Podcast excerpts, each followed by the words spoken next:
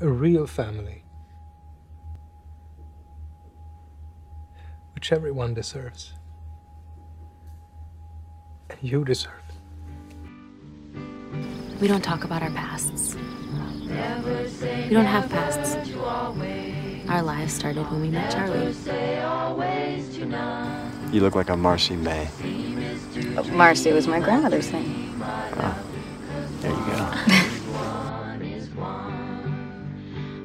oh, yes, the imitation of Christ. Solid silver. And downcast eyes. Hiding what? Virtue or lechery?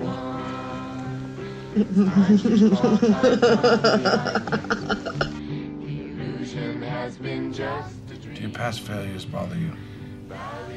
No? Do your past failures bother you? No? Do your past failures bother you? No? Do your past failures in life bother you? No. Our Great War is a spiritual war. Our Great Depression is our lives. Hey, Sarah. Hey, Mary. I'm so excited that we're starting season five. Oh my gosh, I'm so excited. Welcome back to all our listeners to Projections Podcast. We're finally going to tackle the wonderful topic of cults on film. um, how are you? I am well, thank you. I mean, we've already been talking for an hour um, about like various true crime documentaries, so uh, we're pretty warmed up. Yeah, we're pretty warmed up. And I'm so, so excited that uh, we're going to be looking at all these different sub themes and cults. And cults has been something that's been a topic so interesting to me for such a long time. Mainly because I, any excuse to look at like group psychology and the way people behave in a group is just fascinating to me. Yeah, actually, this is kind of, I feel like this is almost a bit of a specialist subject of yours. I think Yeah. that it's something you're very drawn to. So this should be a very good series for you. And then I like anything that is adjacent to true crime. So I'm very I know. Yeah, it's, it suits us. It really suits us. Yeah. And it was just just in the uh, the little warm up where we were just kind of like catching up. You said something that I thought was so brilliant when you you what you said about cults. Um, Oh, it was Holy Hell. Um, Yes, I because I had well today, as you know, we're going to be speaking about the beach and Holy Hell. Yeah. Um, and I had tried to watch Holy Hell a couple of y- years ago, I guess, when it came out on Netflix, and I'd actually just stopped. I'd stopped at the beginning just because, like, the idea of being in that cult was like so alien to me. The idea of wanting to be in that cult, I was just like, no, I'm not doing this. I'm not like I I refuse to experience this. These people. Um, and then, uh, so then, just watching it now, I was a bit shocked because I didn't think that it would get to the point where it got in the documentary. I thought it was just going to be like like a chronicle of a cult. the like- chronicle of like a happy cult because I just oh my god I could not think of anything more horrifying than belonging to the happy community that they were in the beginning like uh, yeah, it was already horrifying even before like the hor- the horrific abuse happened. Like just the, the, this hippie cult of like worshiping nature and stuff like that. Like that alone was off-putting enough. yeah Let, uh, that's let alone getting to the abuse. I, so it's not just me then the idea like do you I mean yeah how do you like feel about cults have you ever been recruited into a cult like what do you think that you would be is there a cult that you would oh. join? Tell what's your experience of cults? I wasn't exactly directly recruited, but one time I passed by the Scientology building on near Goodge Street in London, and I didn't know it was Scientology. It just they just had this sign out saying "Come inside and take a personality test," and that interested me. And I was Mm. like, "Oh yeah, I love a personality test." And I went in and I sat down for a very long time. I took this test on a computer. I didn't put in my name; it was all anon- anonymous, thank God.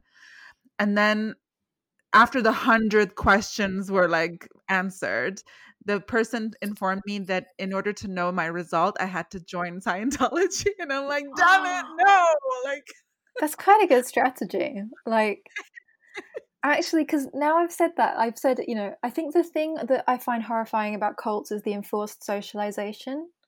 Yeah. Um, I think that's the thing that I don't like the idea of the idea of like living with lots of people or having to see people like every day when I don't want to. It's like I need like the idea you can't have your own house basically when you live when you're in a cult. You have to live with other people. That's what's so awful. But I do like personality tests. I think maybe I'm in the um, Myers Briggs cult. Yes, me too. Yeah, but the Myers Briggs cult, you can just like know your personality test and you know your results, and then you don't have to do anything else.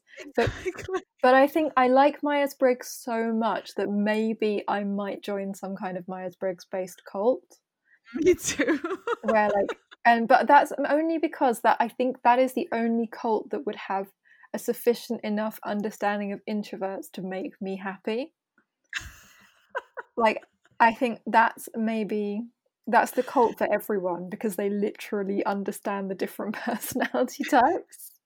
exactly. They actually do like cater to introverts, Yeah. which I'm sorry, like which other cult with their communal living and like their you know enforced activity routines and stuff like i'm sorry i just couldn't like i'm like you i'm i am such a i'm such an extreme loner that like there, I, i'm just completely cult proof like there's no way i would ever want to be like in a group dynamic like singing together i mean Mm. i think maybe the only cult that we probably do sincerely belong to is the cinema like Mm. going going to like the communal activity of a group activity of together watching a movie in the dark like i respect that and that's that's beautiful Yeah. but no other than that like the, the sort of um the psych the psychological pattern of requiring to identify with other people and their needs constantly like that just doesn't appeal to me Yeah, no, absolutely not. And I suppose, um, but I suppose it might be different if it was like organically you made a group of friends and then you uh, were recruited into a cult or the kind of, you know, I think, um, because there Yeah, are like certain aspects, like, you know, in um, Once Upon a Time in Hollywood when they're all like walking down the street singing that song, all of the Manson girls?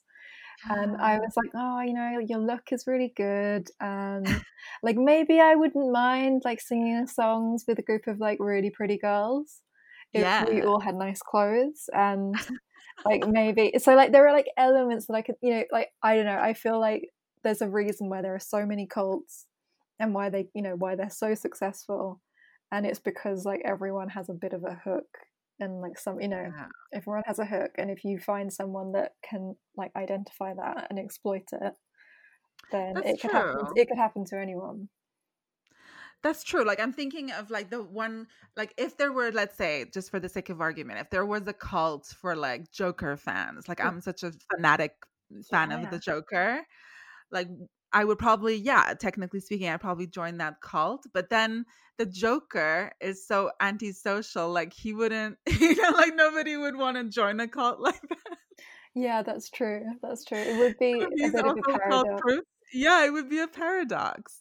I suppose if it's like an, as you say, if it's organic, like when last year the Joker was released in cinemas and people were like putting on makeup and spontaneously having like dancing down the stairs and recording themselves for Instagram. That was a kind of like a cult thing, you know? Mm. Like I felt and that, that was sweet. I thought that was really nice, but it's as you say, it's just spontaneous. Like it's nothing that can be like prescribed. if like the producers of the joker movie like required you to give like a percentage of your income so that further joker movies could be made um and like live on like a, a lot where they made the joker movies so that you could assist in the making of the joker movies would you join that cult Yes. yes. That that should be a life goal for me. Like that should- whoever's listening if they want to like commission me to c- contribute if there's like a Kickstarter for the Joker.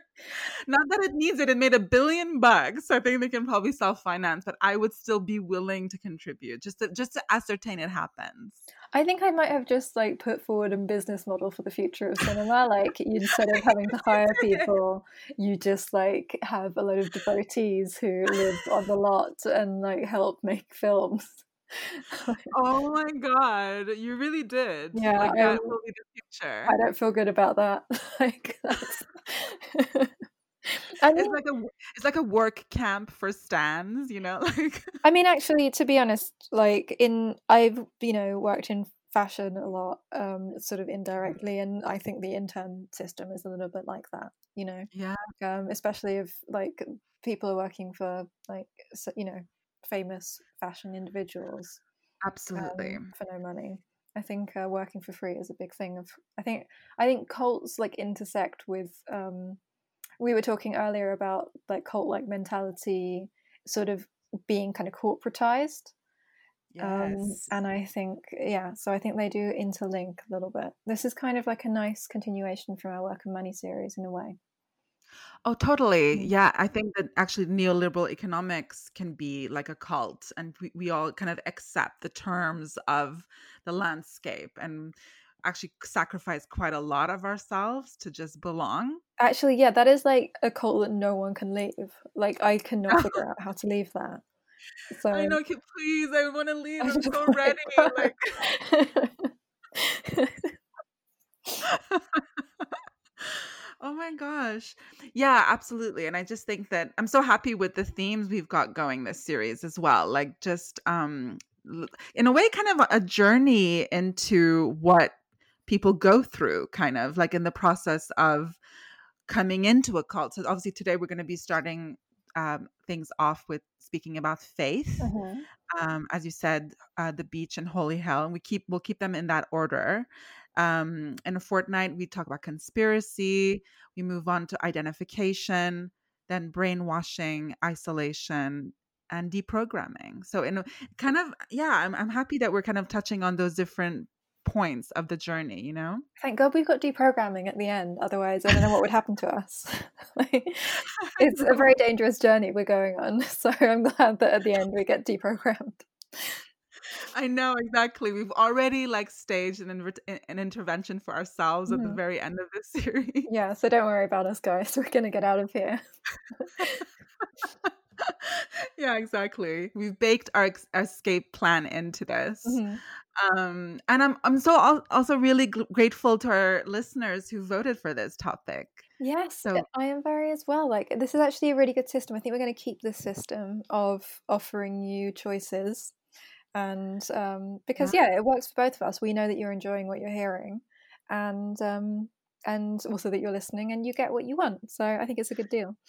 Absolutely. And I love a good like Twitter poll. So, um let's actually start off with the beach because uh, this was one that you recommended, Sarah, and I'm so glad you did. I think it's perfect. Oh, I'm very glad because I actually was unsure. It was just, I mean, the thing about this series is that we've like unfortunately had to not do some very classic cult films because they don't like they actually don't say a lot about the kind of themes that we're discussing.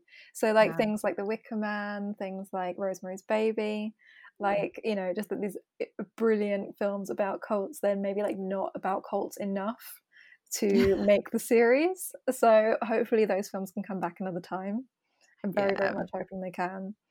Yeah, Um, absolutely. maybe in another horror series um but yeah the beach um we're going to start off with i'm going to synopsize actually Yeah. before i do do we is there any um psychoanalytic theory behind the Mm. concept of faith I mean, only in the sense that um, so Freud himself, he was um, an atheist. He he was born into um, sort of uh, culturally um, identifying as a Jewish man, but he had, you know, he really did not have any sort of attachment to a notion of a god. Um, so he was pretty secular, really. Like he, um, he he was not a religious man at all. He struggled with his wife Martha's side of the family a little bit because they were very devout. Mhm. Uh, they were extremely religious, and I think there's some evidence that Martha's family were a little bit disapproving of her choice of marrying Sigmund Freud because he was an atheist. Mm. Um, and there, there might have been a little bit of a friction uh, on that level for that family, but ultimately, you know, Freud was a scientist. He was a neurologist, so he just was very kind of practical about those things and um, he did write a book called The Future of an Illusion.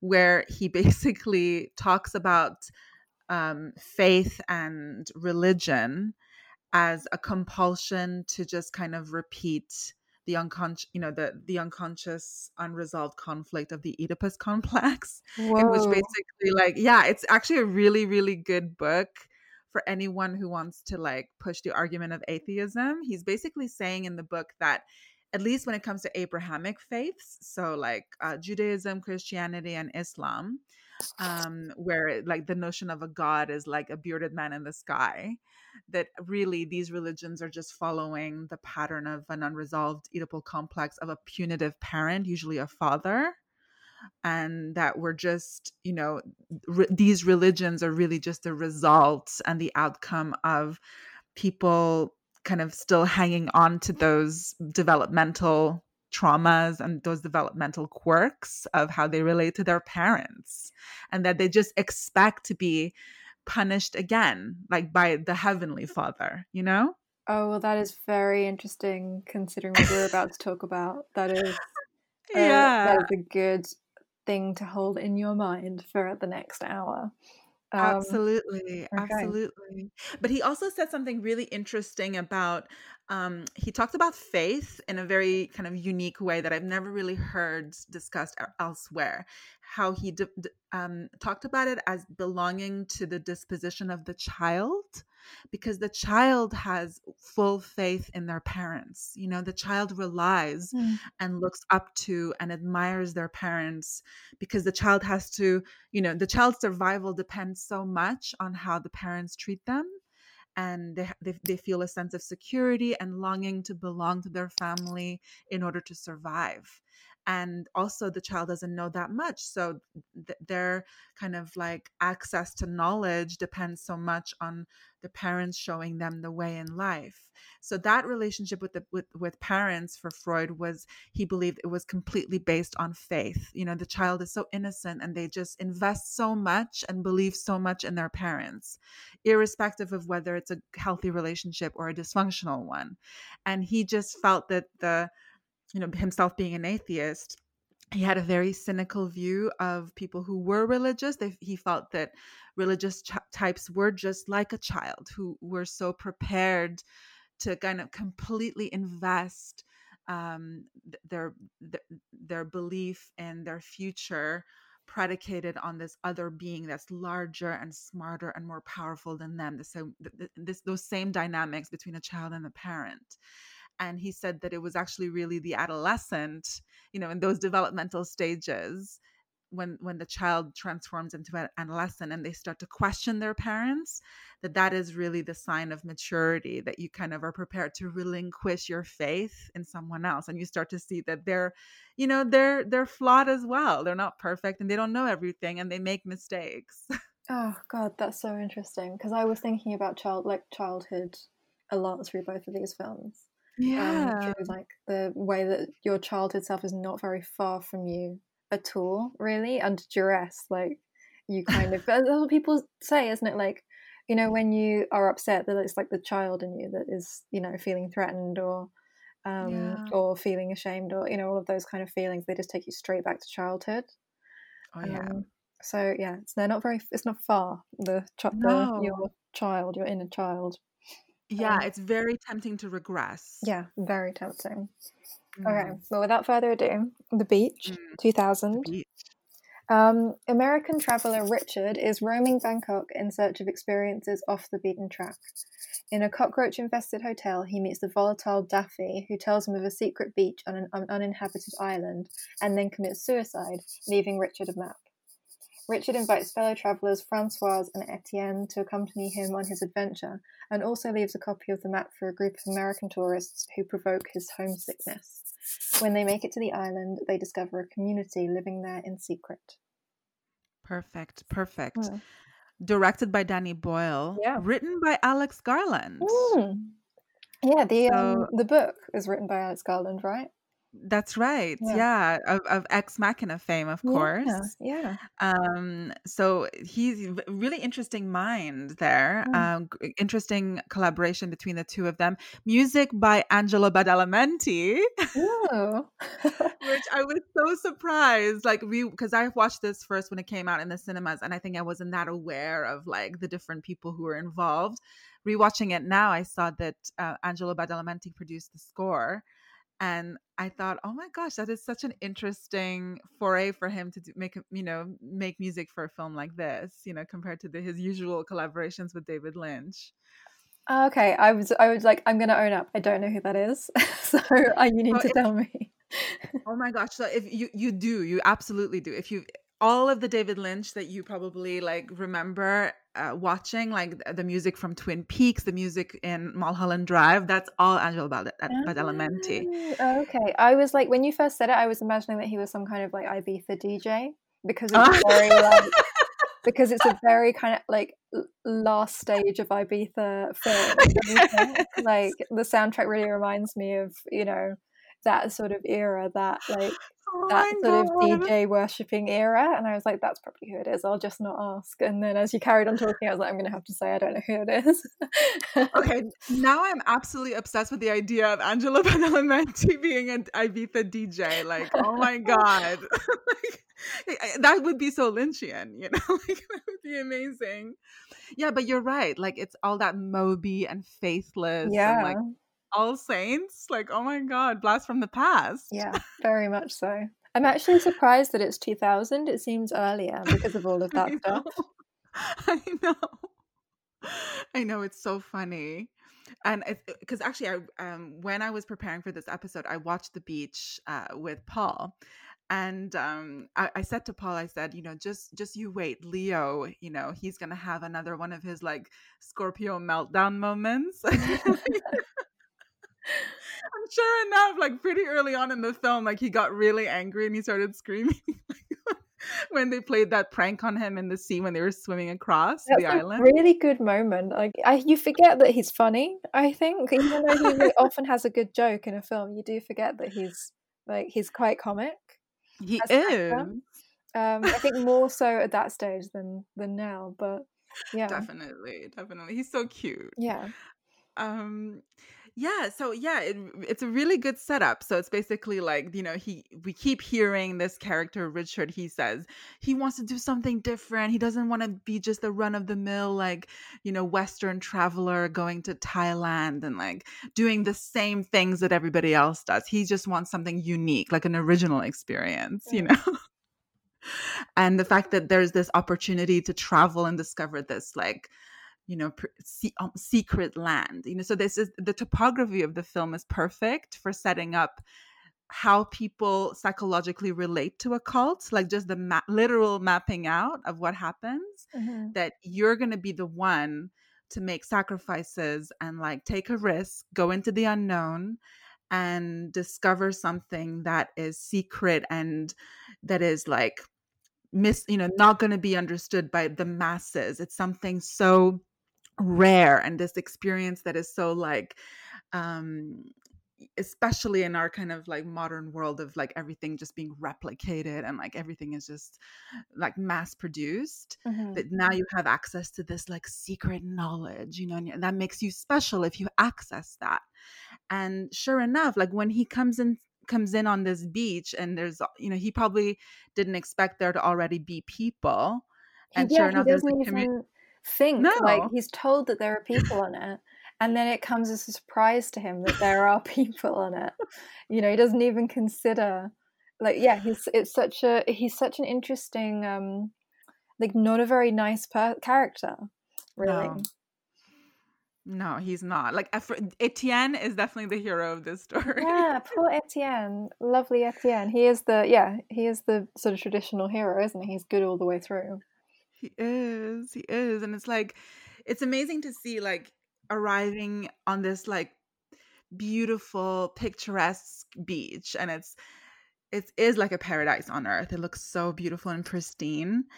And people are like have built their community around it and they're like committing a life of service and like everyone's pulling in together and living communally and what because the whole time i was like because i couldn't really remember the film all that well and i thought are they just like when does the religious stuff come into it you know when does mm. like the promise of an afterlife come into the story but actually the whole like uh i guess draw or the the thing that is supposed to hook these people into this lifestyle is that they've accessed something secret yeah. And it's so precious, and no one else is privy to this, which makes the drama of the fact that Richard shared the map with other people. And it's also analog, like they're they're making copies by drawing the map. Yeah. Like, oh my god.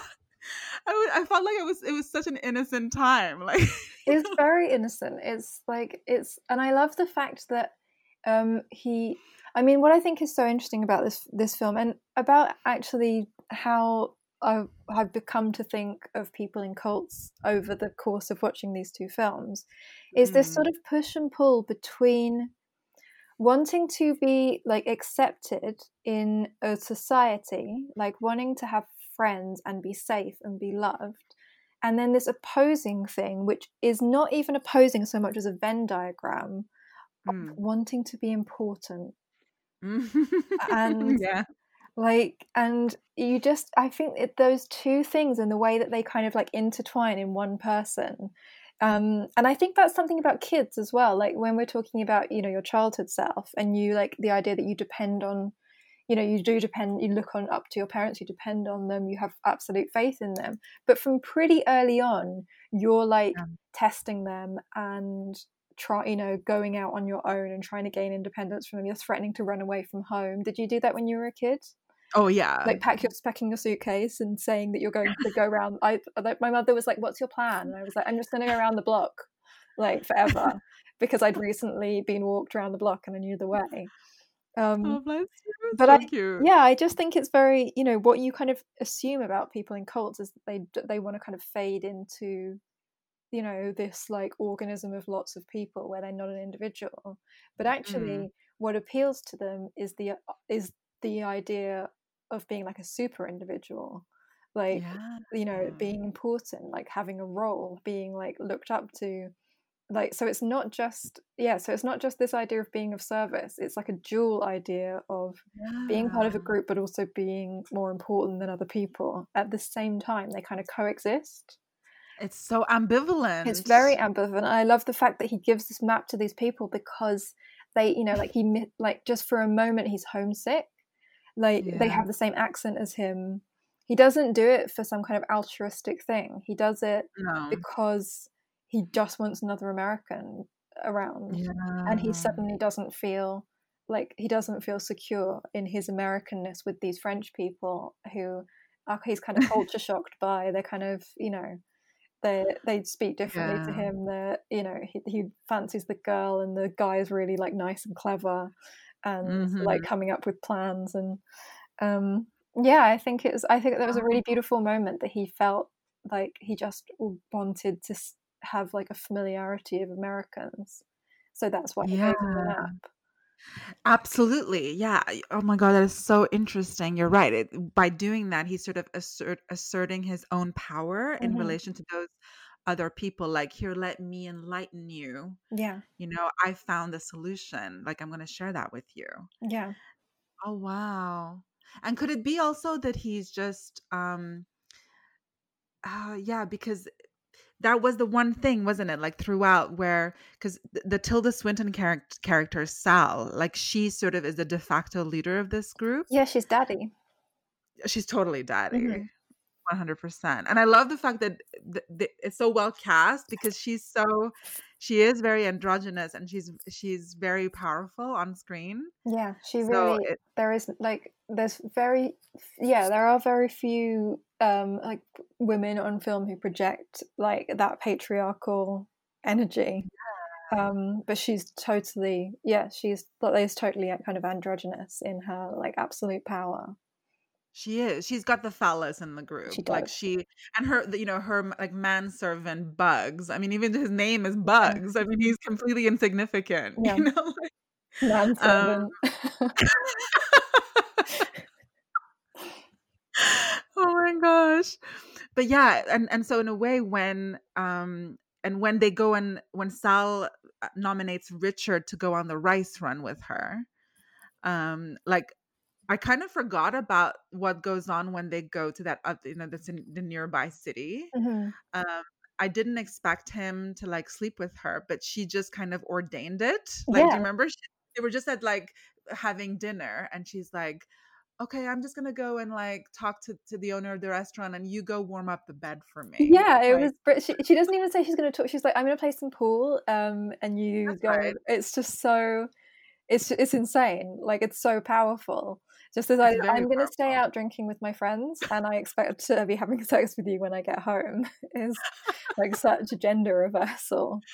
Um, yeah like he didn't even have a say in the matter Yeah. you know and like even the fact that she just kind of very matter of factly explained the dynamic she's like look you know bugs is my partner you just you're just someone i just had sex with let's Mhm. just keep it at that and yeah it, so yeah it, it's kind of like um I, I kept on expecting to see a kind of turn in this group where it would take on like religious overtones but i realized very quickly that actually th- there is no other selling point. The whole the whole motivation for being here it's almost not even this beautiful beach. It's being a part of a group where you feel you belong somewhere and no one can come and intrude on that mhm. it's so secluded it's like elite and exclusive but also you you know you stand a chance of being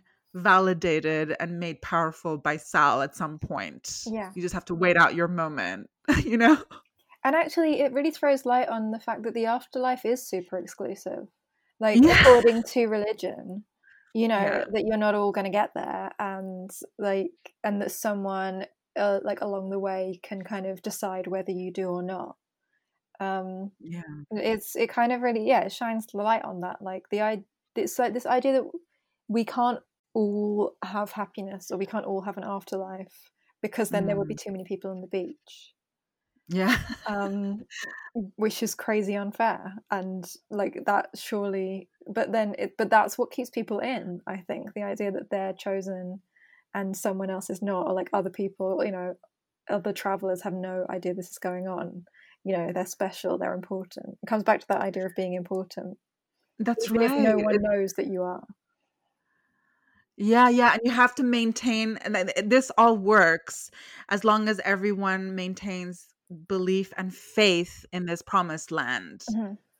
The, the, faith element is really big in this film. I feel like it's it's the thing that drives Richard, you know, the Leo's character throughout the film. That he he really holds on to the belief that he is able to have that unique experience yeah you know that he's not just going to be another boring like basic american traveler like he's going to be different from the rest he's going to stand out from the pack and that faith pushes him to do some pretty extreme stuff you know Mhm. like swimming swimming across to this island and like basically following the advice of a madman in his hostel yeah like, yeah um yeah in this total comfort yeah it is you're right in this total faith that he's doing the right thing um, Oh, yeah. that he doesn't Never even consider it. not going he it's not it's never it's never even yeah it's never a part of his plan to maybe not get there Yeah, and when he like when he, when it transpires that he has like given a copy of this map to some other people, um, and Sal tells him to like stand on guard, he really takes it to the extreme. He is behaving very erratically. He almost looks like he's become psychotic Mhm. at that point, like obsessed with getting this map back. You know, obsessed with uh, r- r- reclaiming then this exclusive knowledge that shouldn't have just been handed out willy nilly. It was just too special. You know, that level of faith, you, you should be prepared to die for it. You Mhm. shouldn't just be able to like access it so easily. I think it's um it's an interesting kind of portrait of the because I think Danny Boyle was really good at that time of sort of portraits of um like these kind of like Gen X, like almost psychopaths, you know, like Yeah. these people for whom you would assume you would assume faith would mean nothing, or like you would assume like Wow. or are finding it hard to find something to believe in, but then you kind of re- like Trainspotting, you know, that, that should that's kind of you think it's about people who believe in nothing, but it's about people that but believe in heroin to the point of where it's a doctrine of theirs and it's the same with this with this guy who you know seems to be like attached not to have kind of any respect for other people's relationships other people's feelings other people's needs uh, you know but at the same time is like totally is like somehow misguidedly come up with this weird religion in which he has total faith and it's this Yeah. weird religion of this of the beach Wow, that is so true. And- And it makes sense when you think about the Generation X, this group of people who were just like slackers or they were into grunge or they were kind of nihilists. Mm. Yeah, but I think that there it's also a very kind of cynical generation, and maybe it's more like Gen X slash millennials. I'm not sure, Mm. but it just Mm. reminded me of like the kind of cults that pop up now, which are not to do with community. Well, they are to do with community, but they're more like networking events. But with like, but with you know, abusive sex and branding and torture and all of these Wow. other things. You know, like Scientology is essentially just a big, you know, like Mm. networking event where people become really big deals in Hollywood. And Yeah. uh, NXIVM Cult was for people to work on their careers. It was for people to kind of self actualize and become the best that they could be. It just Mhm. happened that those people were also having horrific crimes done to them. Oh Um, so I think he was, you know, it's a good model of that kind of person who sort of believes in nothing, but also believes in, um, yeah, sort of being elevated, being, you know, being better than everyone else. I suppose. Not to say that people that join cults are feel like they're better than everyone else, but I think um, it did remind me of that a little bit. Yeah. Yeah, I think so. I think you're right. And also just the fact that like when obviously spoiler alert if you haven't seen the beach already, but th- the moment when um you know everything sort of like comes to a head and Richard is revealed as the guy who, you know, shared the map, let people onto the island and then they've been killed by the nearby farmers who are very like militant and not prepared to let anyone come come on, like too many people come on. And um Sal is sort of like called to exert her authority in that moment and the farmer tell you know the thai farmer tells sal to like play russian roulette point the gun at richard and like he's gonna have to just gamble with his life as as as the price he has to pay for letting these people these new people onto the island.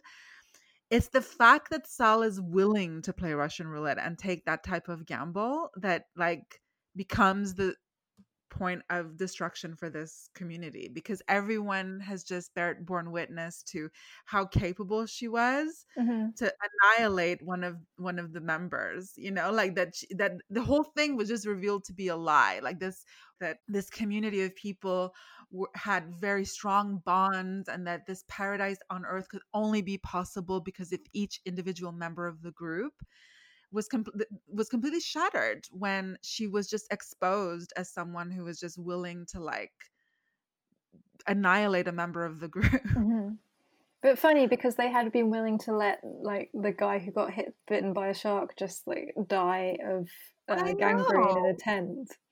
Uh, but I suppose because that's a collective decision, then that's an acceptable Oh. that's an acceptable annihilation.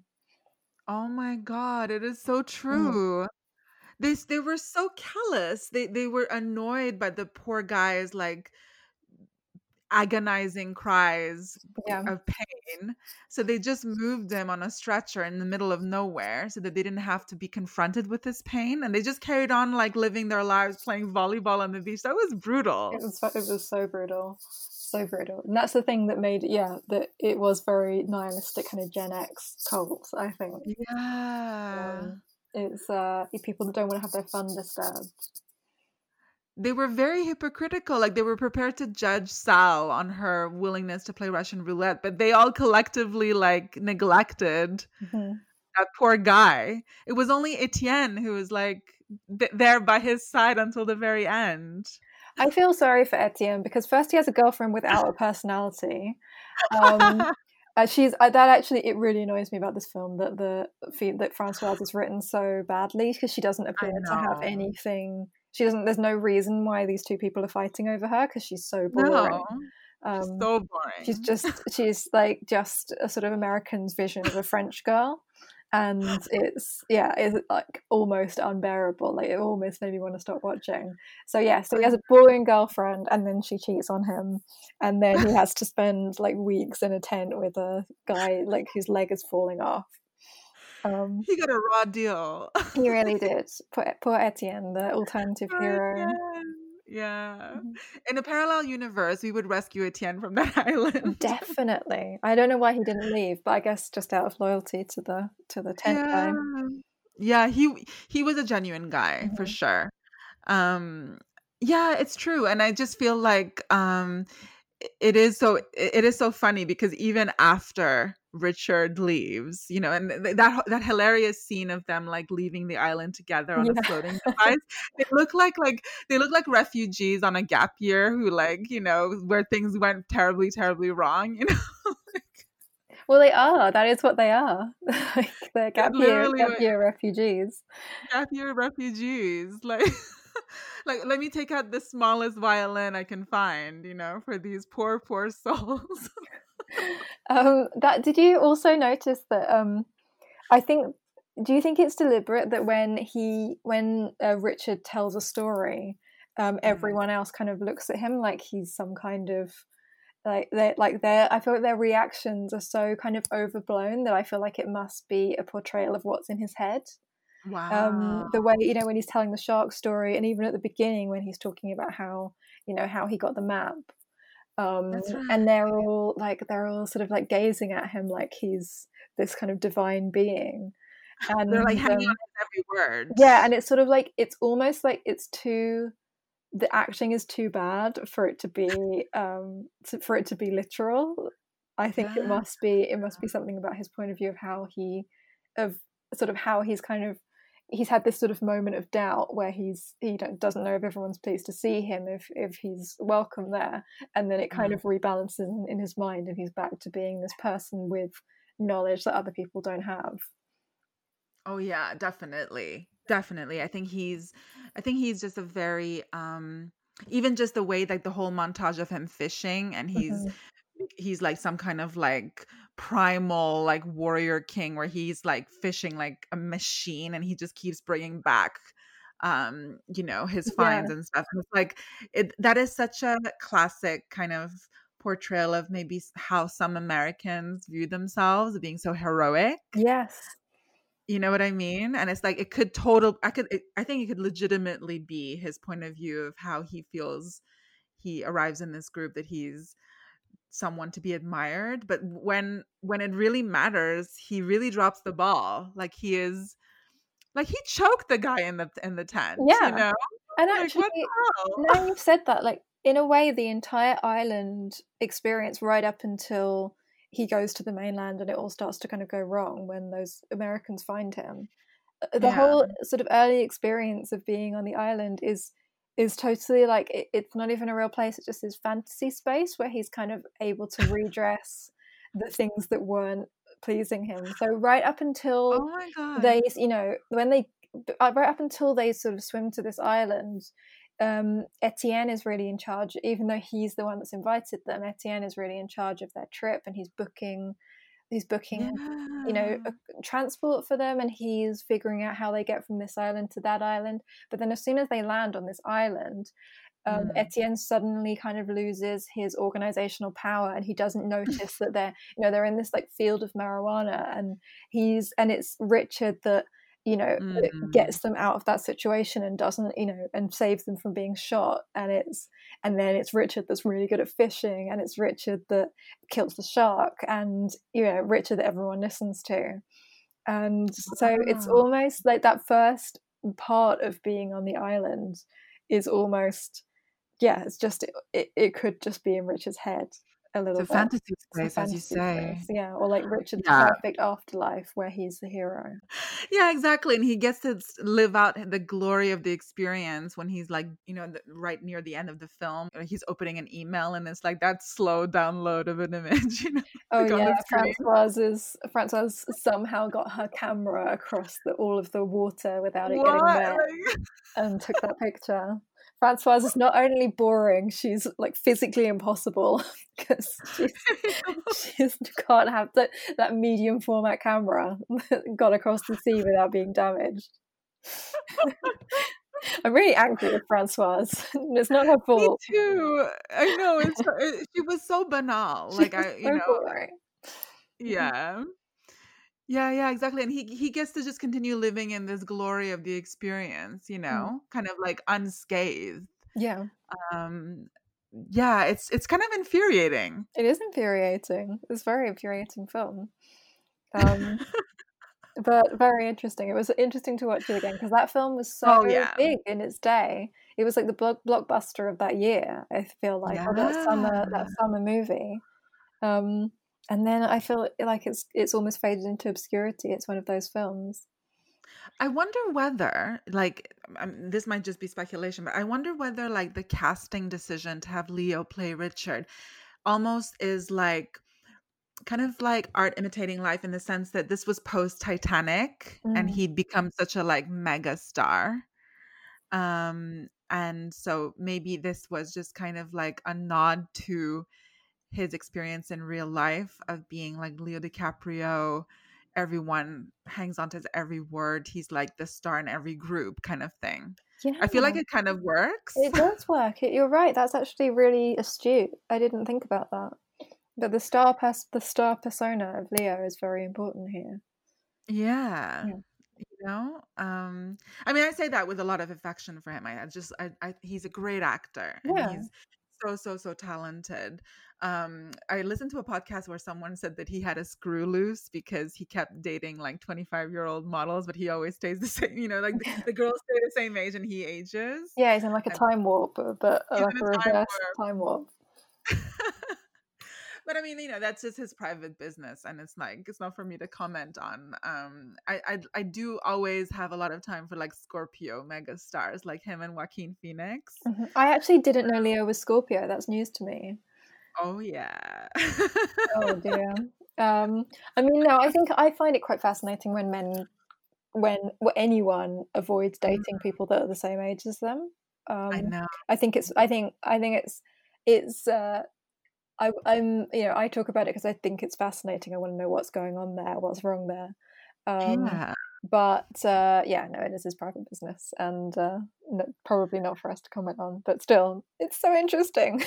um for sure and by the way just to follow up on the request of of, of uh, determining the star signs of the directors Mm. uh, danny boyle is a libra Oh, that, so it's his season. he's visually a very careful director Yeah. Oh, that's really nice. Is very nice. nice yeah Shall we move on to Holy Hell?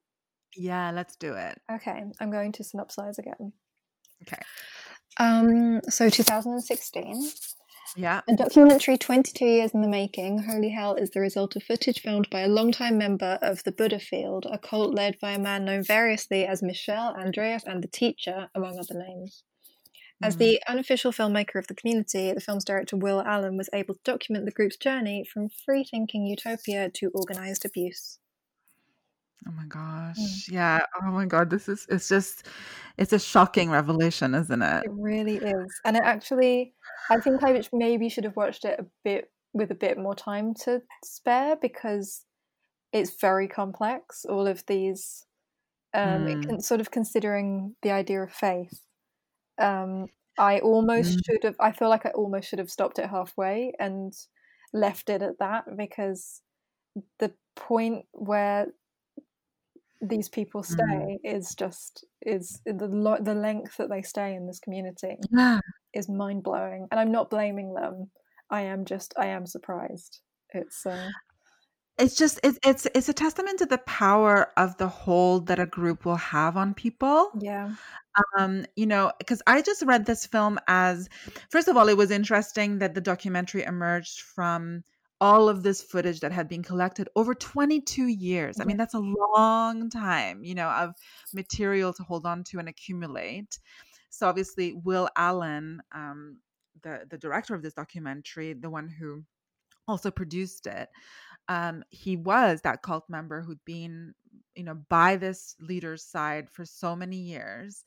Um, his two sisters were members of this cult as well so it was a real family affair for this for this group of people like to have all three siblings in this cult um and then what really kind of like emerged for me right away is when you when you go through life and like you you're kind of looking back and you're being reflective on a lot of things that happen maybe some traumatic when you have all this material and footage at your disposal the, ideally you would work through it by like examining that footage um, kind of reorganizing it in the context or framework of a narrative Mm-hmm. but the idea is that you would want to especially for these people who were clearly traumatized i mean especially will he was personally abused by the leader like he Mm-hmm. was sexually assaulted numerous times so imagine like working through that trauma and having all of this content to look at visually and have to confront it and put reorder it into a way that makes sense for you and tells your story authentically and kind of like helps you heal from that trauma as well. It has to be like a therapeutic process for you to re engage with that. Mm-hmm. And I think that on some level, he would have had to have faith in the process that somehow one day he would arrive at a place where, where he was ready to confront the truth and finally speak out and put it not only put an end to the trauma but like try and process it and move on like you have to have imagine being compelled constantly to like literally capture your trauma on on, on, on you know on video Yeah, I think that's actually really that is actually a really beautiful way of seeing the film because I was very struck by his talent. Um, and good, yeah. the sadness of the fact that he just graduated from film school. He's 22 or 23. And then for the next 22 years, he's in this cult. Um, and the only films he makes are these productions for the cult, um, which have a lot of beauty in themselves. I think he's very talented.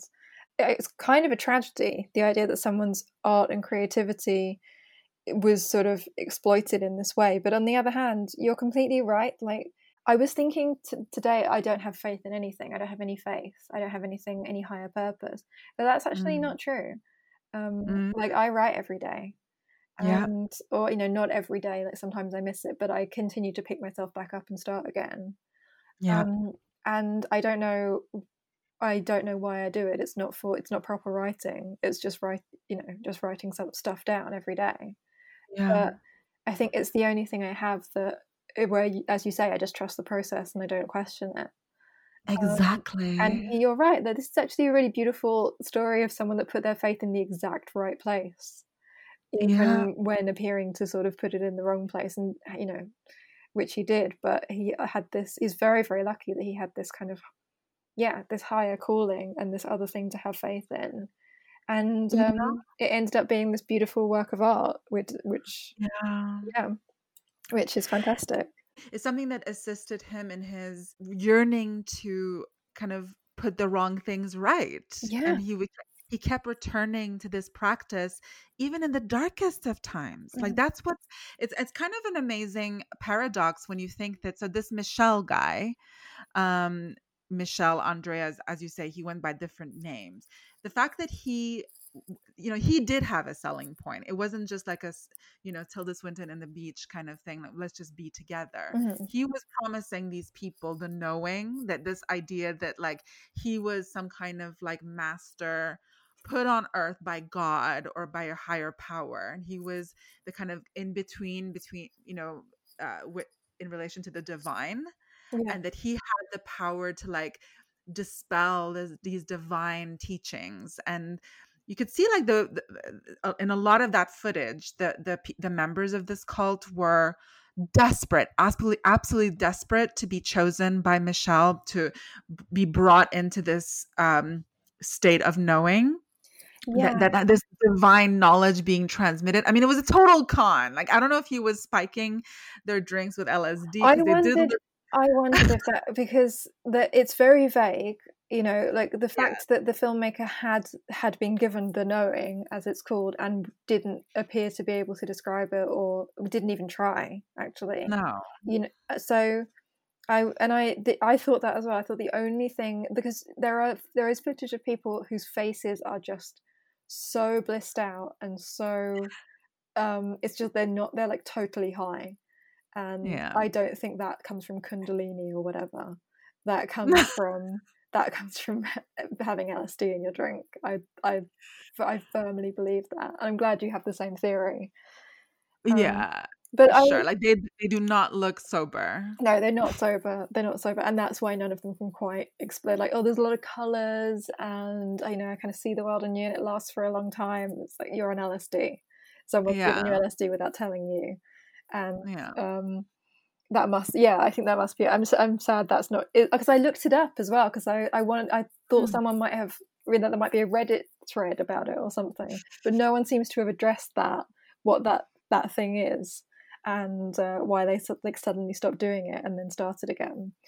But um, you know, do you? I don't have any experience with religion, and it seemed like they had, Mm. you know, at least the family that it kind of centers around grew up Catholic, so they the idea of like a god or the divine wasn't new to them, and it was. No. But as someone that has no experience being religious, Mm, mm. is it is it a is it the divine that is the selling point, or is it just the is it just the feeling of being chosen by this guy?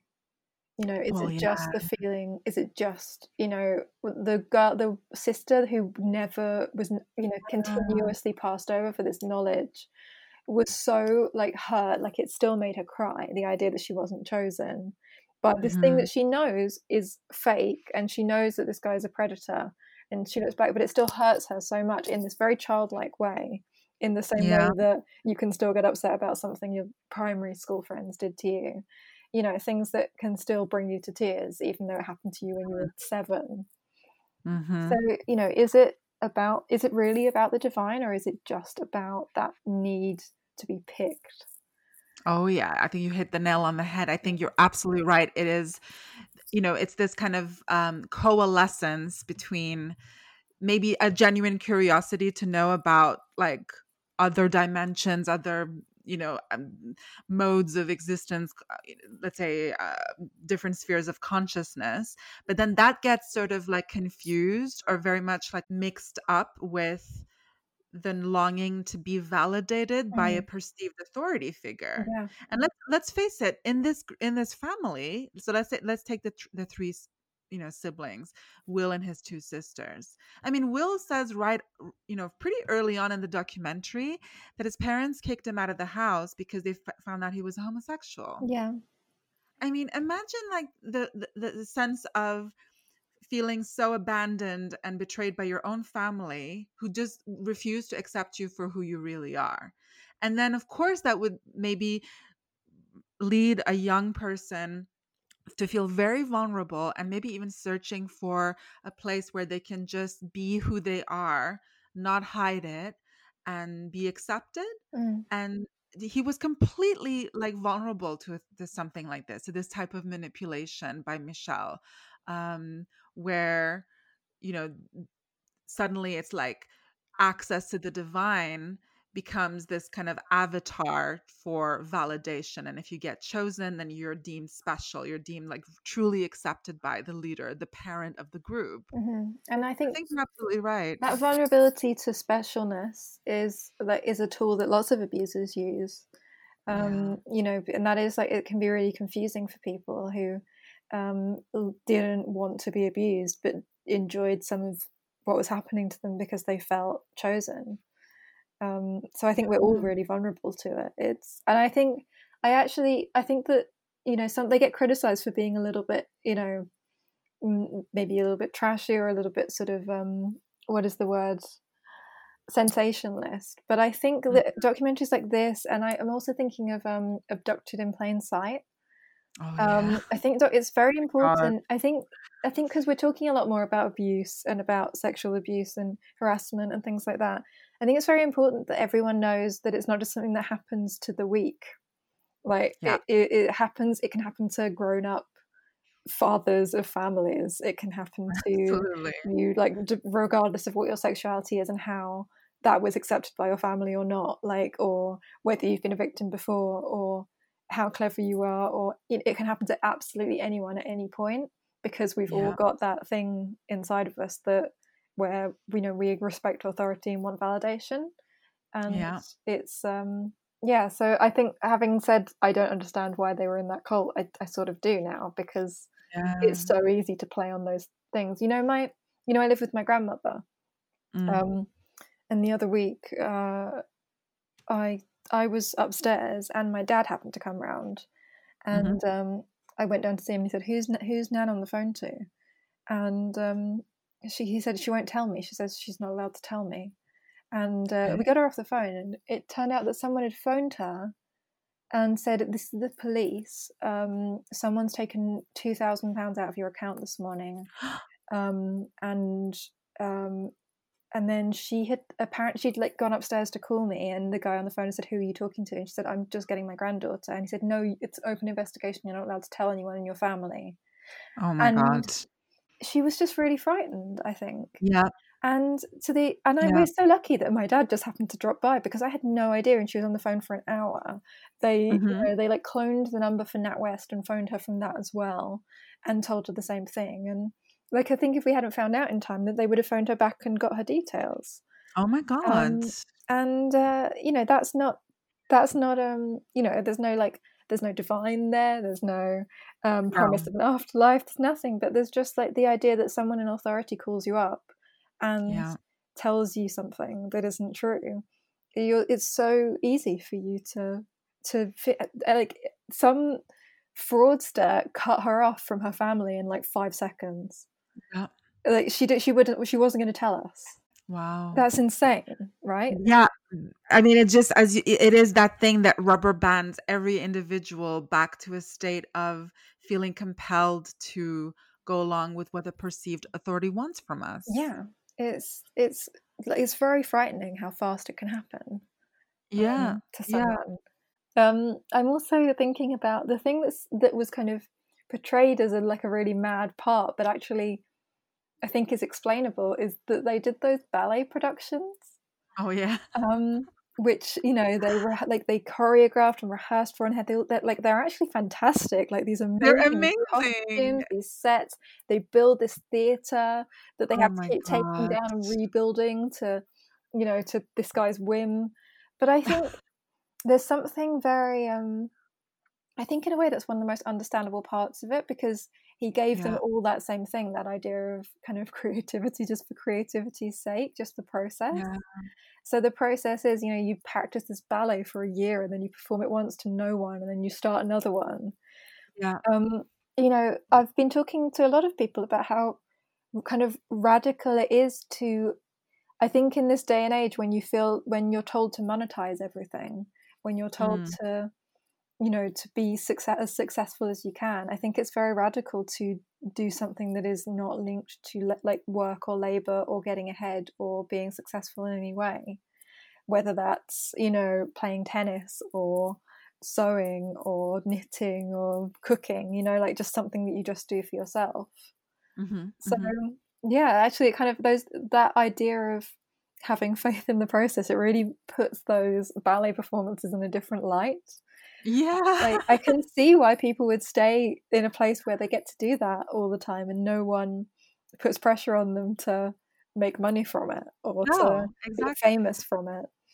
I mean, they were they were all willing to like sell their homes and quit their jobs Yeah. to like perform in these things and be, belong to this group that that stage these like you know once in a lifetime performances Yeah. that nobody else would ever see. They were what they were really doing was they finally had this platform to just kind of relinquish to a process mm. um, and actually i thought i agree with you i thought that aspect of this group was actually really positive yeah um, it, it, you know this is something that ought to be looked at in a serious way and engaged with and maybe incorporated into people's lives but for maybe a better purpose. Yeah. Um, it, it's when things just started becoming like a circus and the performances and the staged, you know, spectacles just became more and more absurd, where they were just completely focused on him, you yes. know, and his ego and like you could see in like the footage that that Will took, like he just looked crazy. Like he looked like it, it's it just completely had gone to his head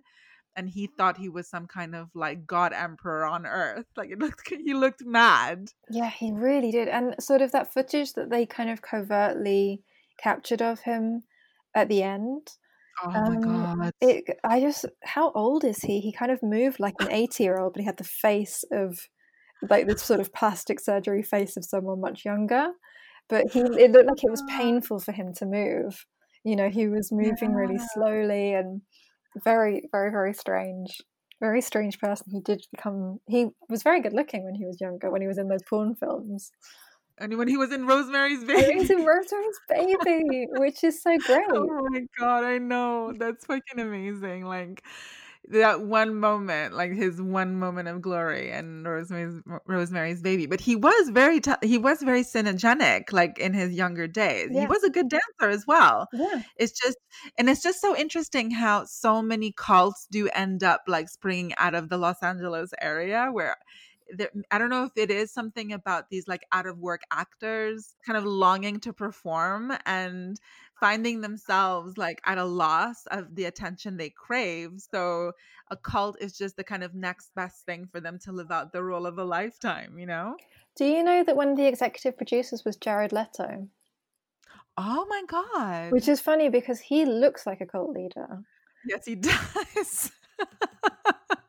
yeah, you're right. There's very it's very specific culty atmosphere there. I think it yeah. is about it is about that people who seek validation on a massive scale um, and are being kind of lost in a sea of talent.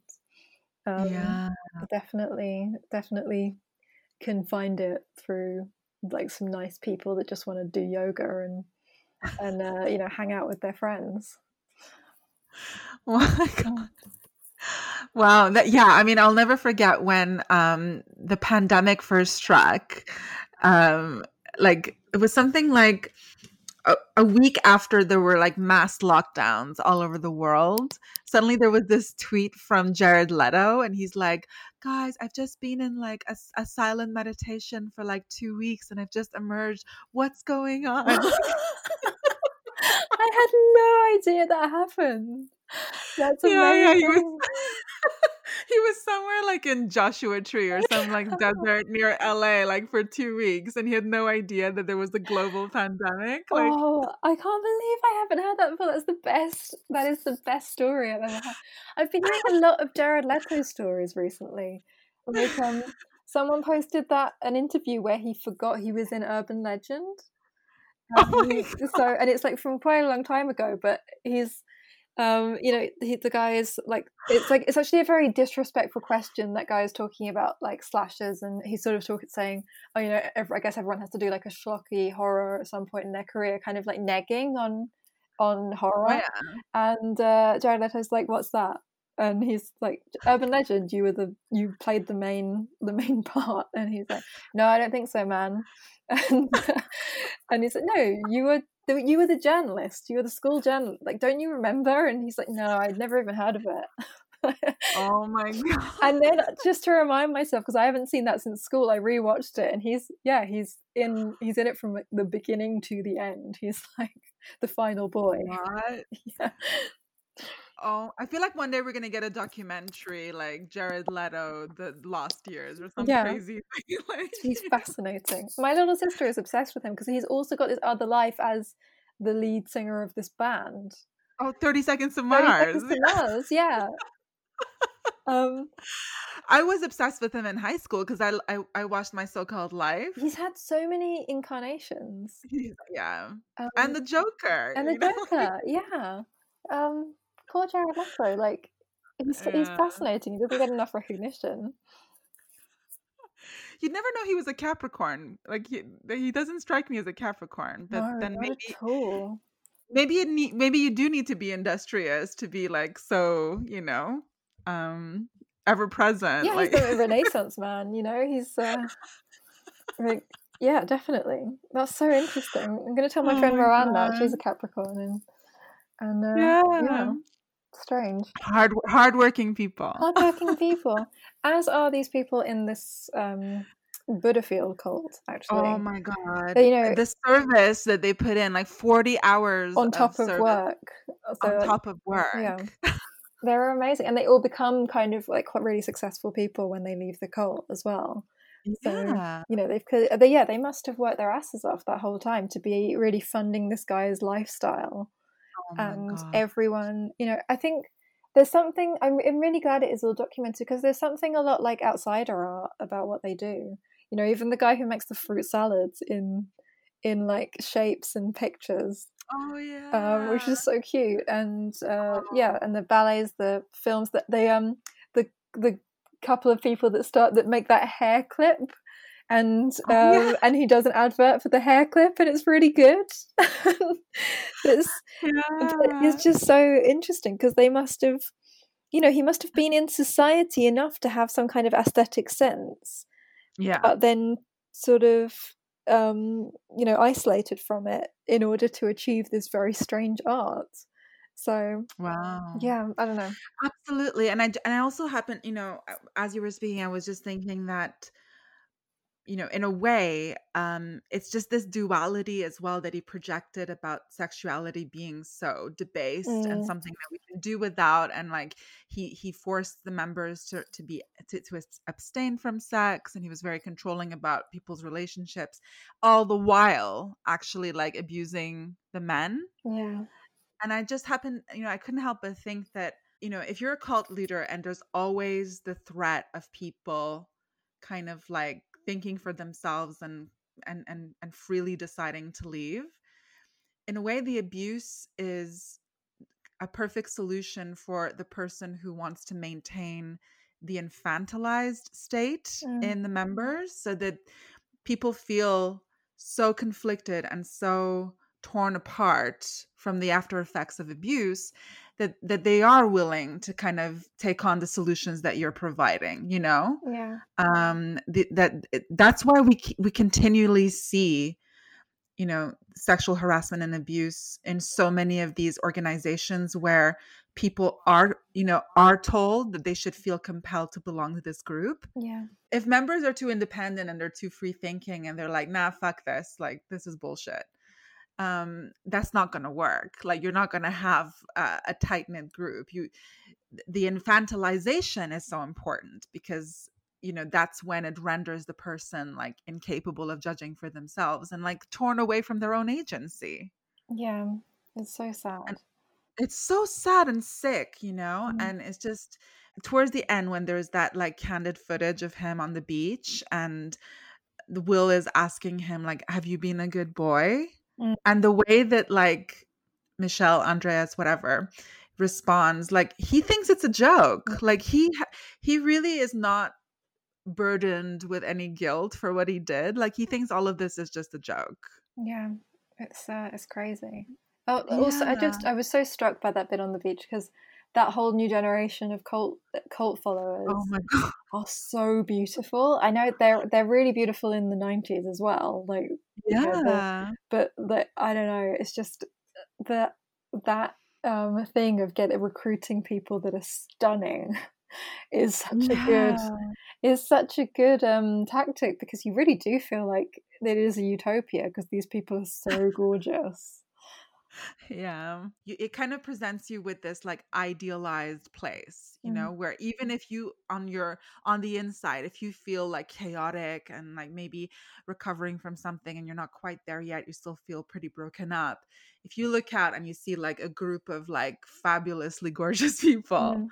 And they're telling you that you can be a part of their group it's like the ultimate mirror stage of like recognizing your reflection in a mirror where it's perfectly contoured Yeah. and you feel connected to that and it's a total contrast from the chaos you feel inside so it's very tempting it's, very very, tempting. tempting to go towards that you know Oh, it was just so sad the, the way those people feel so broken.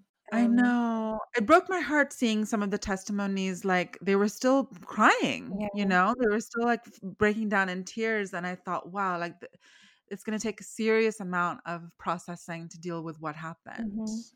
Um, but the, at some point in the documentary, it also uh, will also makes the point about how this is not just some like rarefied event that takes place in an actual cult. You can you see this behavior in organizations. It's this idea of, you know, being infantilized and made to feel that you'll have no, like, you literally can't live outside.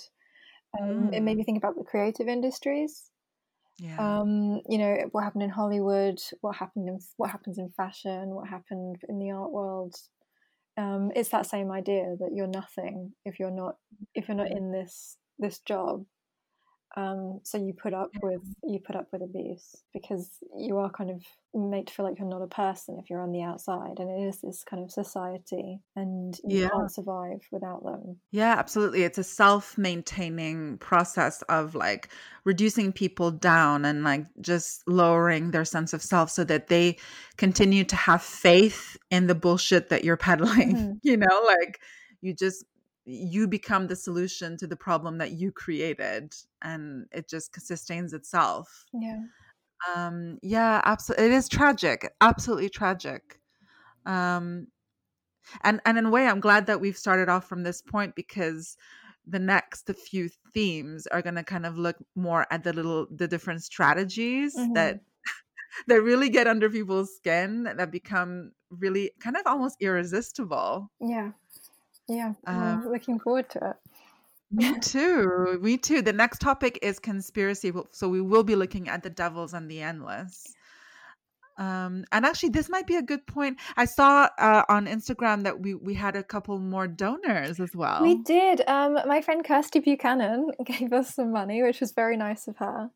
oh that's Um, lovely Kirsty is um, has listened to every episode, and sometimes she is catching up on episodes, and she'll just um, engage me in conversation. Like she is part of the part of the podcast. Um, so she'll text me in the middle of listening to an episode with all of her thoughts, uh, which is sometimes a surreal experience because I haven't recorded that episode recently.